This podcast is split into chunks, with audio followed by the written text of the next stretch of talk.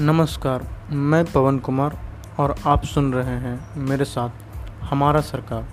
मेरे पॉडकास्ट को आप एंकर ऐप के साथ साथ Spotify Google podcast Apple podcast radio public pocket cast overcast cast box and TuneIn पर भी सुन सकते हैं।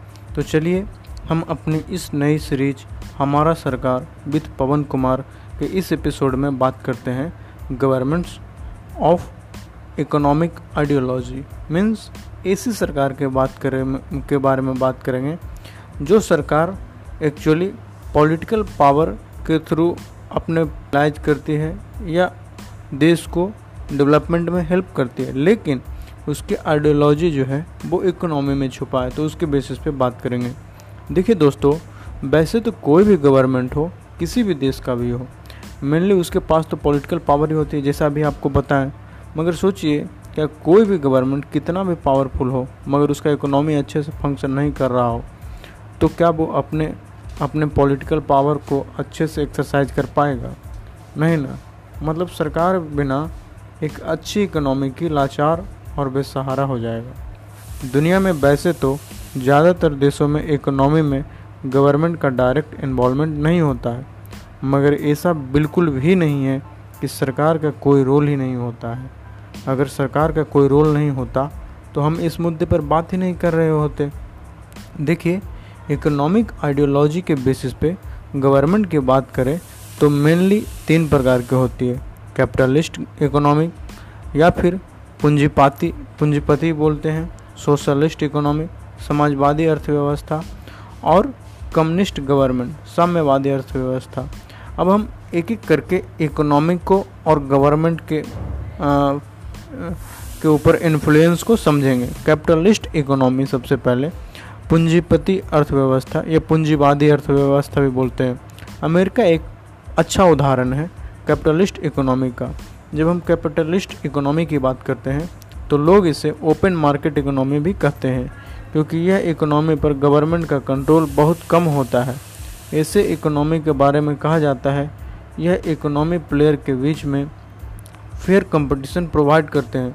मगर कभी कभी उन देशों में जहाँ कैपिटलिस्ट इकोनॉमी है, वहाँ अगर सरकार कोई फाइनेंशियल बिल लेकर आती है तो वहाँ बड़े बिज़नेस में बिजनेसमैन लॉबिंग करके फाइनेंशियल बिल में चेंजेस या फिर रोकने की पूरी ताकत लगा देते हैं।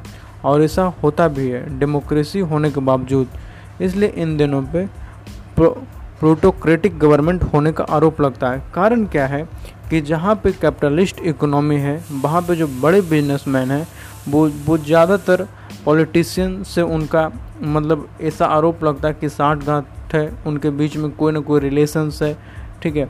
और वो उनके इलेक्शन मैनिफेस्टो या इलेक्शन जीतने के लिए वहाँ पे वो उसको मतलब एज ए डोनेशन देते हैं मनी को एज ए डोनेशन देते हैं। तो बदले में देखिए, हम लोग जानते हैं गिव एंड टेक एक बेस्ट एग्जांपल है कि बहुत दुनिया में हर कोई दूसरे को मदद करता है तो ज़रूरी नहीं है वो बदले में कुछ ना कुछ चाहता हो। लेकिन बहुत सारे नेता या आम आदमी भी ऐसा सोचते हैं कि अगर हम किसी को हेल्प करते हैं तो किसी न किसी रूप में हमको कुछ न कुछ हेल्प चाहिए, है ना? तो यही कारण है कि डेमोक्रेसी के ऊपर अगर बहुत ही ज़्यादा मतलब बिज़नेस क्लास का इम्पैक्ट दिखे तो वो प्लोटोक्रेटिक ज़्यादा दिखाई देने लगता है। दूसरी बात करते हैं, कम्युनिस्ट इकोनॉमी का। इसे हम साम्यवादी अर्थव्यवस्था भी कहते हैं। ये इकोनॉमी अब वर्ल्ड के कुछ देशों में ही मुख्य रूप से रह गई है, क्योंकि इनका जो रूप है, वह क्लोज इकोनॉमी वाली है। और ये अब धीरे धीरे ओपन मार्केट इकोनॉमी की तरफ़ स्लोली बट कंसिस्टेंटली मूव कर रहे हैं। कम्युनिस्ट सिर्फ़ एक इकोनॉमी नहीं है, यह एक पॉलिटिकल आइडियोलॉजी भी है। यही कारण है कि यह इकोनॉमी उन देशों में ज़्यादा प्रभावशाली रहा है, जहाँ पॉलिटिकल आइडियोलॉजी कम्युनिस्ट रही है। इसका सबसे अच्छा उदाहरण है रसिया, रूस और चाइना, है ना? लेकिन दोनों के अंदर जो है कम्युनिस्ट इकोनॉमी है, वो सेम नहीं है डिफरेंस है दोनों में। इस इकोनॉमी के ऊपर गवर्नमेंट का ऑलमोस्ट कंट्रोल होता है, क्योंकि देश के पावरफुल एंड इंपॉर्टेंट फर्म जो होते हैं उन पर डायरेक्ट और इनडायरेक्ट कड़ा सिकंजा गवर्नमेंट का होता है। रसिया में आप देख सकते हैं कि वहाँ के प्रेसिडेंट का पावर कितना दिखाई देता है। और आप चाइना में देख सकते हैं, वो अलग बात है।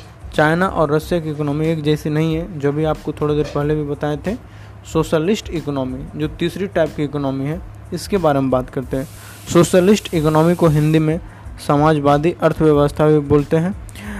इकोनॉमी वाली कंट्री ऐसे देश जहाँ इम्पोर्टेंट फर्म के ऊपर गवर्नमेंट का कंट्रोल तो होता ही है, मगर साथ ही साथ गवर्नमेंट जो है, उस फ़ील्ड में प्राइवेट प्लेयर्स को भी फेयर कंपटीशन प्रोवाइड करने, करती है या उनको इस फ़ील्ड में आगे बढ़ने का पूरा पूरा मौका देता है। ऐसे इकोनॉमी को भी कहते हैं, क्योंकि यह ना तो कम्प्लीटली ओपन होता है और ना ही कम्प्लीटली क्लोज होता है। क्योंकि सरकार यहाँ प्राइवेट फर्म को उतना ही कंपटीशन प्रोवाइड करती है जितना गवर्नमेंट को। कभी कभी तो गवर्नमेंट से भी ज़्यादा गवर्नमेंट से भी ज़्यादा गवर्नमेंट फर्म एक प्राइवेट कंपनीज़ को आपका प्रोवाइड करती है है ना? सोशलिस्ट इकोनॉमी में। यहाँ पे एक गवर्नमेंट क्या काम करती है? कुछ गवर्नमेंट कंपनीज़ बनाकर एक स्टैंडर्ड सेट करती है, ताकि प्राइवेट प्लेयर्स इस फ़ील्ड में जब आएँ तो वो इस स्टैंडर्ड के मुताबिक काम कर सकें। भारत एक मिक्स्ड इकोनॉमी का अच्छा एग्ज़ाम्पल है, या यूँ कहें सोशलिस्ट इकोनॉमी का उदाहरण है। भारत में आप बहुत सारे फ़ील्ड में देख सकते हैं गवर्नमेंट के साथ साथ प्राइवेट फॉर्म्स आज हर फ़ील्ड में कंधे से कंधा मिलाकर आगे चल रहा है। कुछ में तो आगे भी निकल गया है, जैसे टेलीकॉम में। इलेक्ट्रिसिटी अब तो एंड स्पेस में इनका रोल आ गया है भारत में। आप देख सकते हैं कि इन सारे सेक्टर जो अभी आपको बताएँ telecom electricity transport aviation defence space और बहुत ही सारे ऐसा फ़ील्ड हैं। ये तो कुछ एग्जांपल है, जहाँ पे गवर्नमेंट कंपनीज़ के साथ साथ प्राइवेट कंपनीज़ भी अब कंधे से कंधा मिलाकर अपने प्रोडक्शन को बढ़ा रही है और वो देश को डेवलपमेंट में हेल्प कर रही है। इसी के साथ हम एपिसोड को समाप्त करते हैं। मिलते हैं न्यू एपिसोड में। जल्द ही। जय हिंद। जय भारत।